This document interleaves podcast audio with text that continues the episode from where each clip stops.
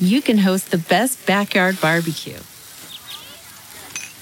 When you find a professional on Angie to make your backyard the best around.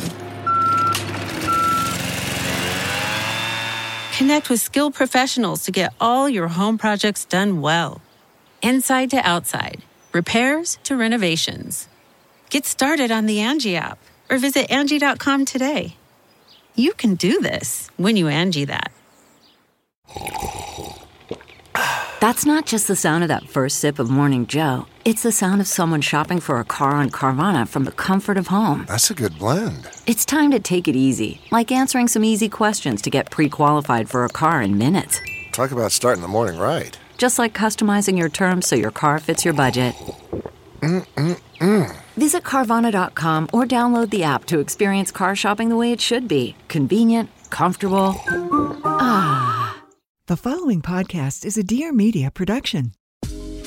Welcome back to another episode of the Career Contessa podcast, your shortcut to being more fulfilled, healthy, and successful at work. I'm your host, Lauren McGoodwin. For many employees, the key motivator for being happy at work is a sense of purpose. And yet, more than half of those surveyed said that they are not even somewhat passionate about their jobs. Yale professor Dr. Jessica Wilen is here to share the three drivers behind workplace satisfaction, how to define your own values at work, and why a change in your ambition is actually a good thing. Lastly, if you want to make an impact for our show, do us a favor and screenshot your podcast player right now with this episode and then share it on Instagram and tag at Career Contessa. We will reshare it. Okay, and now this is the Career Contessa podcast. We spend a large portion of our lives at work, and our society is full of conflicting messages about what we should expect in terms of our happiness at work. Such as, do you want to love the work that you do and you'll never work a day in your life, versus work isn't supposed to be fun, that's why it's called work. To help us understand what drives happiness at work and then create careers that include more of that, I invited Yale professor Dr. Jessica Wilen to the show. Hi, Dr. Jessica. Welcome to the show. Hi, thanks so much for having me. Okay, let's start with your career path and actually how it led you to focus on helping organizations be more, quote, human. Sure. So, I've always been interested in human growth and development. After finishing my master's in social work, I, I, started my career as a psychotherapist, actually specializing in working with both survivors and perpetrators of sexual violence. And when I went back for my PhD, I had the opportunity to work closely with the dean of the school and that was really kind of a career defining experience for me because though I had always been interested in organizational behavior and leadership development, that was her area of scholarship. So I really had the opportunity to dive deep and explore the literature, do some research myself, do some organizational consulting on the side. And I really loved that work. And when I graduated, I realized that I was more interested in applied leadership as opposed to the research side of things. And so I started my career, I started my kind of post-doctoral career doing higher education administration. So had a few different roles, served as the assistant dean of students at Washington University in St. Louis and then ended up at Yale both as a professor in the Child Study Center, but then also worked for a while as the director of professional standards, doing in house organizational consulting and leadership coaching in the medical school. So I think, you know, the thread that really weaves through this whole experience is my perspective. And so, like I said, I, I, started, you know, I'm a social worker. And what makes social work different as opposed to other fields is an understanding of individuals within the context of their greater environment, right? And so when I talk about organizations being more human centered, I really mean two things by this. And, and one of them is that it's impossible to understand employees without understanding their larger social ecology, right? So, what's going on outside of our work lives matters. So, you know, is somebody a single mom? Are they struggling with infertility? Are they taking care of aging parents? All of these circumstances are going to impact how we show up at work, right? And, and that seems really obvious, but the way we structure our organizations, it's not always apparent that like they really understand that. And for me, the second part of that, it's not just that employees have lives outside of work, it's that these experiences make them like better and more dynamic employees and you know i think that second part really hit home for me when when i became a mom that led to a big shift in my identity. And you know i, I can think through several examples of of how that was true for me. And so you know that that's part of the focus of my work is working moms but it's not just working moms. Like i said i think the thread that weaves through is understanding that organizations need to become more human centered to attract and retain their top talent Absolutely. I mean, there's that saying you bring your human to work, right? that there's this, that saying for a reason. I think long gone are the days of work is work and life is life, and you keep those two worlds separate, just like many of us probably bring our work home with us. I think the idea of being happy at work means different things today to people than it used to. I think it probably in a long time ago when there was more of a, a definition or a defined separation between the two, maybe it meant money, right? Like your salary. But today it truly, I think, means like if I'm going to spend this many working hours away from these other things in my life, I need to have some sort of happiness. And I think the problem with that question is it always leads people to ask the bigger question of like, what are the things that define happiness? And I remember we had a positive psychologist on the show once and she said the, the the struggle with the word happiness is that it's this emotion that you can experience 20 times a day versus like a constant state. And so we have this thing that we're striving for which is happiness at work but we're sort of maybe not thinking about it the correct way. And I know this is something that you talk about. You also have a newsletter because I'm sure you didn't have enough things going on. You started a newsletter. It's actually fantastic. We'll link to it in the show notes. It's called A Cup of Ambition. And you mentioned that one of the questions you're asked the most about is how can I be happier at work? What do you say to these people? Yeah. So, speaking from both personal experience and the literature, we are happiest when we are doing work that aligns with our values. Decades of business research finds that leaders who are attuned to their core values build more trusting relationships. And teams that share similar values report greater group cohesion and job satisfaction.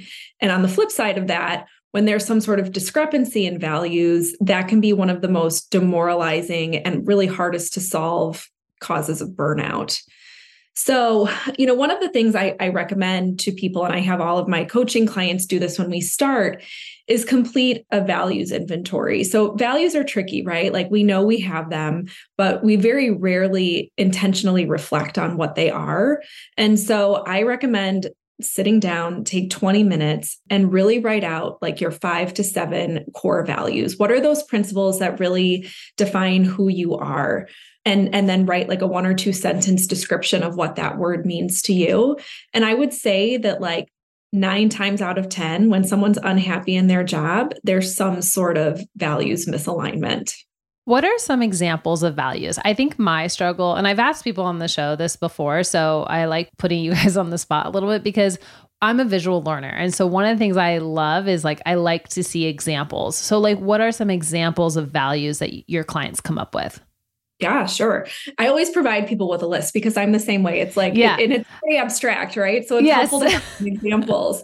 So it really varies, you know, for some people, I mean, for me personally, I have a value around connection, right? It's really important for me that I feel connected to other people in a way that's meaningful.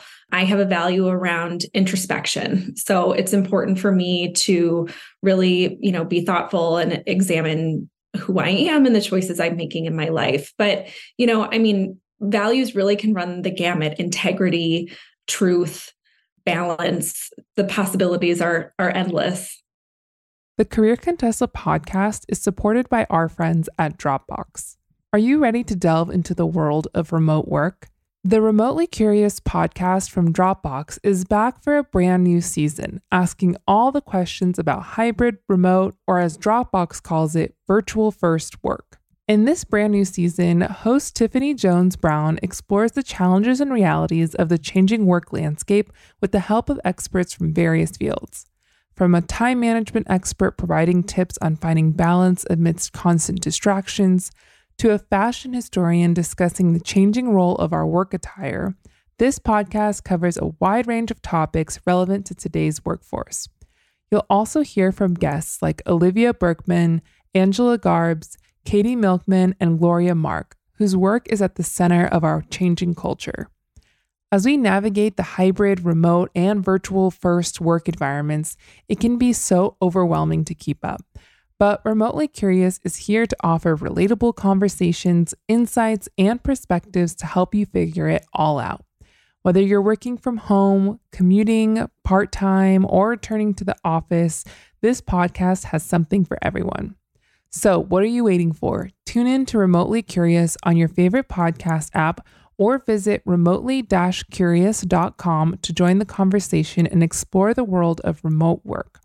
With insightful guests, engaging topics, and practical advice, this season is not to be missed. Take the first step towards a more fulfilling and successful work life by listening today. Hey, friends. My name's Olivia Perez, and I'm an entrepreneur, journalist, and the host of the Friend of a Friend podcast. Every Monday, I meet with some of today's youngest and brightest entrepreneurs to make space to tell their stories and shine a light on who I believe to be the next generation of luminaries. I'll interview up and comers and game changers, from brand builders to personalities, activists, artists, and thought leaders from around the world. Each episode lets you be a fly on the wall during one of the greatest pep talks, like a conversation between you and a friend, or a friend of a friend. See you there. So you also had written about you found kind of these three characteristics that drive work satisfaction and they were purpose, autonomy, and relationships. I would love if you could explain each of those because that also made a lot of sense to me when I was thinking about values. I was thinking about those three words also and I was like, yes, those those words that also drive satisfaction, I'm very much aligned with those. But can you explain what you meant by each of those? Yeah, absolutely. So we can start with purpose. So, you know, really since the beginning of like recorded history, people have searched for the greater meaning, right? It's very human to want to feel like what we're doing matters. And we spend a lot of time at work. So, for some people, this is very clear, you know, and these are often people who talk about their work as being a calling. And so, you know, if you think about people in healthcare, right? These are people that feel that there's inherent meaning in curing patients or you know helping people get better or you hear teachers talk about the meaning that they feel you know guiding the next generation but you don't have to be like curing cancer to find meaning in your work, right? I worked with a client who actually felt kind of disconnected from her organization's mission. She, you know, ran a section of a business in charge of retail sales and she kind of questioned you know what what is the meaning of this work but she found great purpose in her role as a manager and took a lot of satisfaction in helping to mentor more junior employees so there are different ways that we can create meaning and there's a there's actually a study from a colleague of mine at Yale in the School of Management Amy Wrzesniewski and some of her colleagues looking at hospital custodians. And so this is a group that I think most people would agree like this is not the most glamorous profession out there. But they interviewed these custodians. And what they found was that the people, the custodians were most satisfied in their work were those who tied into a larger mission. And so those who spoke about themselves as helping create the environment in which people can heal were more satisfied in their job. And there's one anecdote from the study that I just love, and it's of a, a, custodian who would go into the rooms of patients who were comatose and move around the pictures in the room, thinking that maybe that would help, you know, stimulate something or, or help with the healing, right? And so this this was not part of this person's formal job description, but it was something that they did to make their work more meaningful to them. And so, you know, I think that there's a lot of lessons we can learn from that moving on to the autonomy piece, you know, I think this has become particularly important in our post pandemic world. Yes, absolutely. Um. You know, and, and when I talk about autonomy, what I'm talking about is the degree of control that employees have over their ability to make decisions about their job. And one of the ways that this shows up a lot, especially now, is flexibility, right? Like survey after survey shows people want more flexibility. And there was one survey in particular that looked at like knowledge workers. And almost 60% of respondents said that flexibility was more important than salary or benefits right? So this is like really resonating with people right now. People don't want to be micromanaged right? That undermines their sense of competence if they feel like somebody's always looking over their shoulder and, and if they don't have the ability to make decisions whether you know, either because of a micromanaging boss or because of just kind of large bureaucratic like the rules of the workplace too. Like you have to be yeah. here 3 days a week and yep. those are the rules. Yeah. Yeah. You know, and again, I think for most people, this need for autonomy is tied to a sense of competence, right? Like people want to feel trusted that they can make decisions about how they work in a way that works for them. So that's the second piece. And then the third piece, which really is not to be underestimated, is relationships.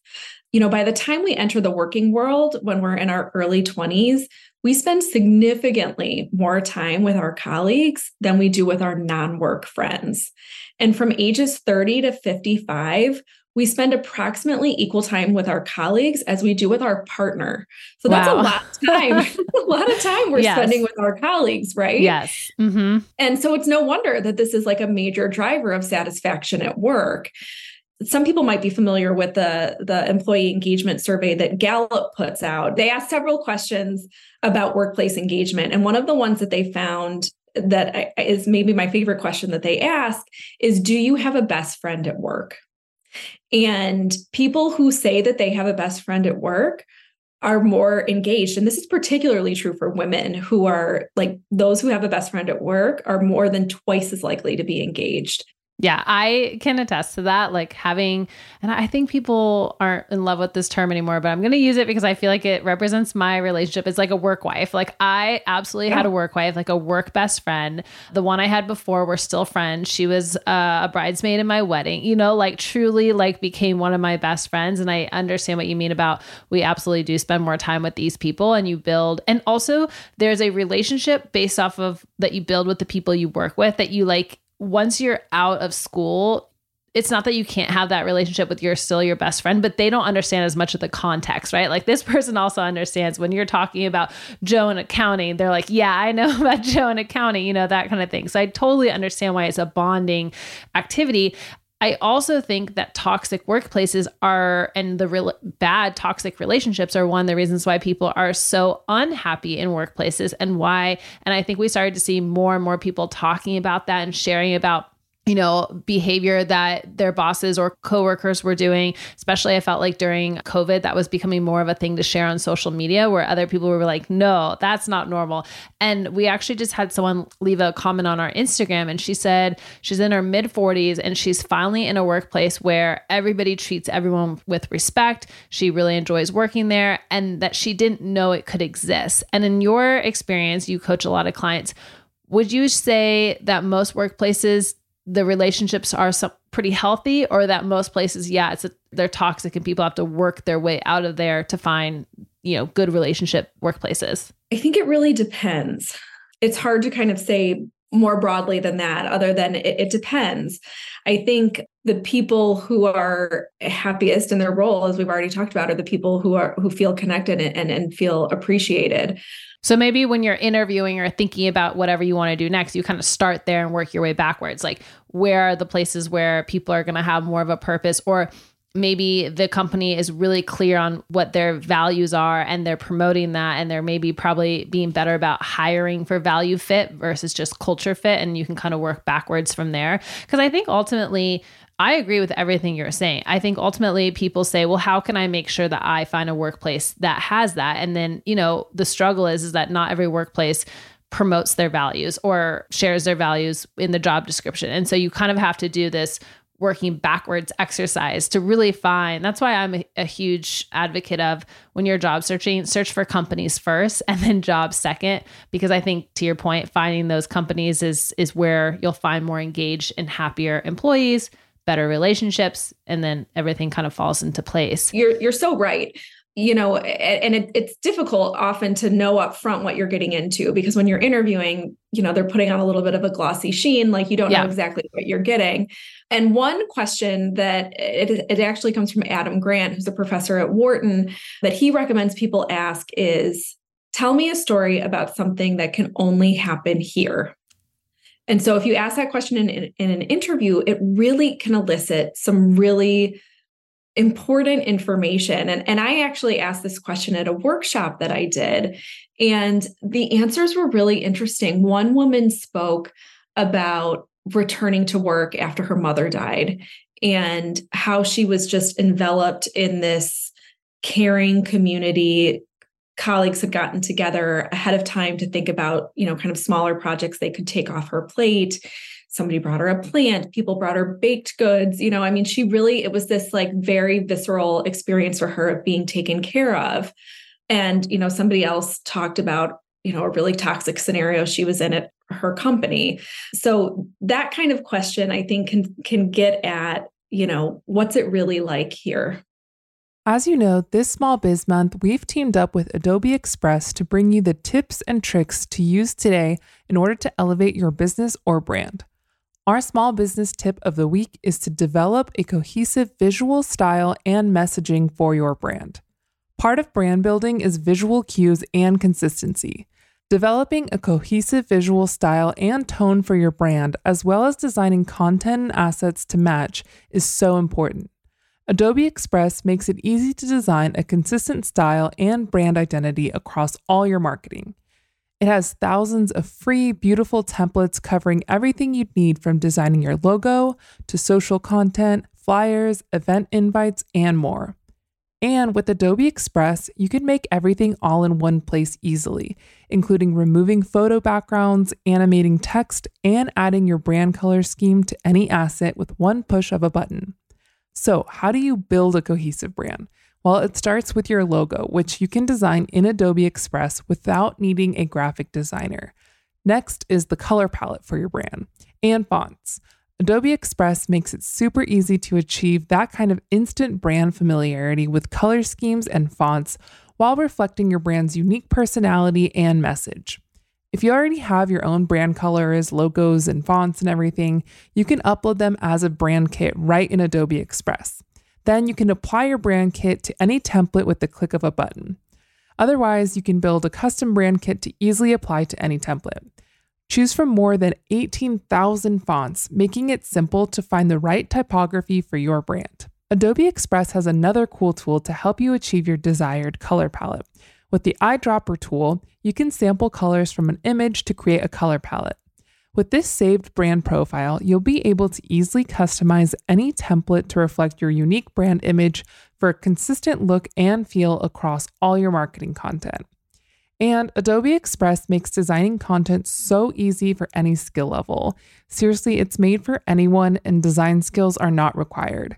Whether you are a career driven superstar, entrepreneur, small business owner, or running a side hustle, you can all start creating and bring your brand vision to life for free with Adobe Express. Adobe Express is available on all your favorite app stores. Plus, tips and tricks to get you started are available at adobe.com/express. And what about for people who are in a workplace right now and maybe they're at that pivotal moment where they're trying to decide do I stay here? Do I go look for something else? Is there a way for you to decipher if you can make it work here, if it's maybe not so bad, if maybe you just need to do a little of your own homework versus like this is a broken workplace and you have to get out? Yeah. You know, I think that I actually, it's fairly common that, that clients are coming to me with those kinds of questions, right? Like, can I make this work? Or or is it time to go? You know i think looking for any like values misalignments because that's different than just like things that are annoying or irritating to you right? Those values right. misalignment are like i said a little bit harder to to move past. So so scanning for those and you know really getting clear on what are your priorities right now in your career. I talk a lot about different seasons in your career that the decision you make now isn't necessarily you know the decision you're making forever which again, you know, seems obvious, but we tend to, when we're making big decisions, think about this as like this big decision that's going to have these huge ramifications forever. And that may or may not be the case, right? So I think getting some clarity about like what are your priorities right now at this stage, knowing that that may change in the future. Yeah, the whole why are we here doesn't have to be why am I here at this workplace for the rest of my life, just maybe why am I here at this chapter or stage in my life. That actually brings up a good question I had. You, So you had mentioned that when you became a mom, it you know kind of became a huge shift in your career. I've actually experienced the same type of thing and I'm sure I'm sure I experienced it maybe right out of college too. Any big pivotal life moment where I felt like when I got out of college it increased my ambition, right? Like I became extremely ambitious. I really wanted something. I really wanted to work hard. I kind of wanted to like give my life to a company And now that I'm a mom and I have two under the age of two, it's so much work and it's a lot of mental gymnastics with all of that. And I feel like my ambition maybe it's not that it has slowed down, but it's changed and maybe it's paused a little bit or I don't know. It's I almost have this question sometimes where I'm like, what is happening to my ambition? I mean, this is obviously a, topic that you talk about in your newsletter, which is called a cup of ambition. Like, how do you deal with these moments, or like, what what are we supposed to do in these moments? Yeah, yeah. So I love that question, and I, you know, people sometimes ask me like, what, like, what is up with the title of this newsletter? And so I always say it comes most directly from the Dolly Parton song Nine to Five. There's a cup about pour myself uh, a line about pour myself a cup of ambition. So you know, it's meant to be kind of cheeky and fun, but it, it also was inspired by an offhanded comment that my boss made to me when I was pregnant. So, before going out on leave with my first child, I had spent almost a year designing this new program at the university I worked. You know, did a lot of research into it, talked to a lot of both internal and external stakeholders, and, you know, had this big proposal. And I was walking into my boss's office to find out if it was going to be green lighted or not and it was which was great. And you know my hope was that i would be the one to lead it. And you know she she said to me you know jessica this job is yours. If you want it you're clearly qualified for it. But i want you to think about you know once the baby comes whether you you really want it. And you know and i looked at her like what are you talking about right? Like i wanted this so badly. And you know she was like you may find that you're less ambitious and I was horrified. Right? Yeah, I was gonna I say, mean, please don't like, say that to people who are pregnant, especially first time moms, like because you're like yeah. tap, you are hitting a trigger point with that, right? totally. I yeah. mean, and I know she. I mean, I I do believe she had like well-meaning intentions, and she was a mom herself. But like, what kind of sexist bullshit was that? Yeah. Right. yeah. so you know i i like was irked by this and i couldn't quite shake it for a long time and it's interesting because what I found once I became a mom, it's not that I became less ambitious, it's that my my definition of success changed, right? So ambition really means like striving for success, right? Like being successful. And it's not that I wanted to be any less successful. It's just that what success meant was more expansive, right? Like yeah before becoming a mom, it was really tied to external markers yes, of achievement, right? Yes, like totally. the next degree, the next promotion. Yeah. And all of that, it's not that it wasn't important, but it was less important. And yeah. I, I cared about my career and having a meaningful career, of course, but I also cared about being like an involved mom. Yeah. It just became more expansive. And I think things kind of clicked into perspective a little bit more. And so I, I think yeah, I just, you know, I, there are so many articles out there about like, I'm losing my ambition. What does ambition mean in a post pandemic world? And it's not about ambition. For me, it's more about it's a, it's a changing definition of success. And that changes. I mean, whether you become a parent or not, I think our definition of success evolves across the lifespan and leaving some room and space to to really define what that means to you in each kind of chapter of your life I, I think is important.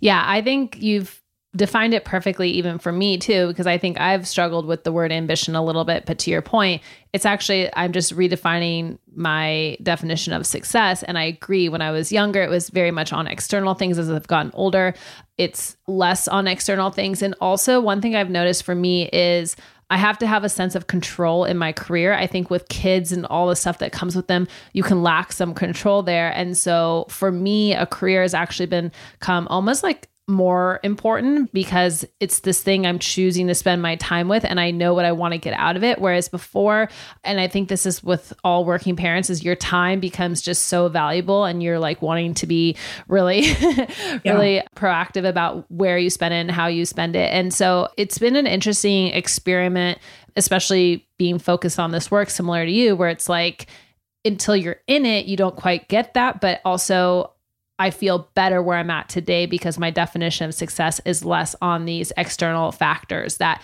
felt like a treadmill that was like constantly someone was just speeding it up. So so you know there there's there's pros and cons and I think everyone goes through a, a different experiment or experience i mean and i'm sure as your kids go older it's something different too and so i think this is it's kind of this like good warm up of maybe not being overly tied to something too. I think I've become a lot more flexible in the way I think things can be done or should be done. Whereas when I was younger, it was like, get your job, do this, do this. You know, you Yes. felt like it was very linear, right? Totally. And Lauren, you're so right. And that's what I'm talking about when I said earlier that these external to work experiences make us better at our job. I'm the same way. I also became much more flexible in my thinking and much more able to like roll with the punches. Yes. Yeah. Since becoming a mom, right? And like that's changed who I am, but that also helps me in the workplace, Yes. right? Like that ability to be more flexible and to be more patient and all of the other ways that I've changed have made me a better employee. And I think that we often hide that. We hide the way that parenthood changes us or other Yeah. experiences. It's not just parenthood, it's other life experiences. We hide that when not only should it be acknowledged, but I believe it should be celebrated. Yeah, I would agree too. I think there's this this huge thing out there where it's like working moms is a disadvantage where I'm like, no, it's the advantage. Like you you know, Uh, like I, I I hope we can start that rumor and it becomes a thing because society is also on board with with telling us that working parents work less, they're not as ambitious, you know, quote unquote ambitious to your mm-hmm. point. Yep. What it really means is is a standard view on success for that example. But yeah, I, I think all this is, you know, the whole idea of like why are we here and what builds happiness at work. I think it's important to determine your own values try to align with a company that has those same values and i i guess my last and final question is since that was such a the, the key foundational part of this work is how do you find out the values of a company? If they're not like advertising it is it questions you ask in the interview? Is it you know i know you you gave the example what adam grant described but is there anything you can do externally before you get into that interview seat to kind of learn about a company's values? If it's a bigger company and you you have some connections or distant connections there trying to find out from people who currently work there or you know recently worked there and no longer do you know i think really cluing into some of the subtext during the interview process and this is a time when i think i'm i'm a huge proponent of remote work but i think interviewing is one instance where it's really valuable if you can be there in person to be there in person to Mhm. try to pick up on some of the interpersonal cues as to Yeah, what's going sure. on and get a sense of the culture, right? So, you know, when you're being handed off from person to person, like what is their interaction like? If you are in a group interview, this was big in higher education. I know every field is different, but I loved this as a candidate because I would be there with four or five different people. And what I would be paying attention to is do these people know each other, first Yeah. of all? do they, They cut like each other each off other. yeah do they like yeah, each other right. Are Mhm. they respectful? Is somebody dominating the conversation? Like I was always very attuned to some of those dynamics. You know, I can recall interviewing at places where it was like an admin who would take me from place to place. And I always paid attention to how are people interacting with that admin? Are they just like ignoring them altogether Yeah. or is there respect there? Because that that said something to me. So I think, you know, really cluing into some of those interpersonal interactions can give you a, a lot of information about the culture. Yeah, I love that. So we can all be happier at work. If we're going to be spending this much time with all these people, which we are. You gotta like them, yeah, right? you gotta like them, and you know, ideally work somewhere where you you've got some sort of purpose. And I agree with you. When I was an admin, I think people always felt I was an admin at a dental school, and I think people always felt like all you do is answer the phones. It's like, no, think of all the anxious students that are applying for that dental school, and I'm the first face that they come and they they see. Like I I do remember I didn't love that job, but I do remember thinking like, gosh, I am the first experience they have at this dental school, and they want to get in, and they're so nervous, and like it's my job to to help that, you know, and um, I think that it doesn't just have to be the medical field or education, which I know I just used a higher education example, but I, I think it it's fine what your purpose is in the work that you're doing. I think that's key. So, Jessica, can you tell people where they can find you, follow you, mention your newsletter again and everything? You can find me at my newsletter, a cup of ambition.substack.com. My coaching website is jessicawilencoaching.com. You can schedule a complimentary consultation through my website. And then I'm also on Instagram at Dr. Dr. Jessica Wilen. Amazing. Thank you. Thank you for listening to this episode of the Career Contessa podcast. Don't forget to rate and review our show. If you need help figuring out your values, try our free Workplace Love Language quiz to get a better sense of your values in the workplace. It's free and it's linked in the show notes. And thank you to Dr. Jessica Wilen for sharing her expertise today. You can sign up for her newsletter, A Cup of Ambition, in the show notes. Please note that this episode may contain paid endorsements and advertisements for products and services. Individuals on the show may have a direct or indirect financial interest in products or services referred to in this episode.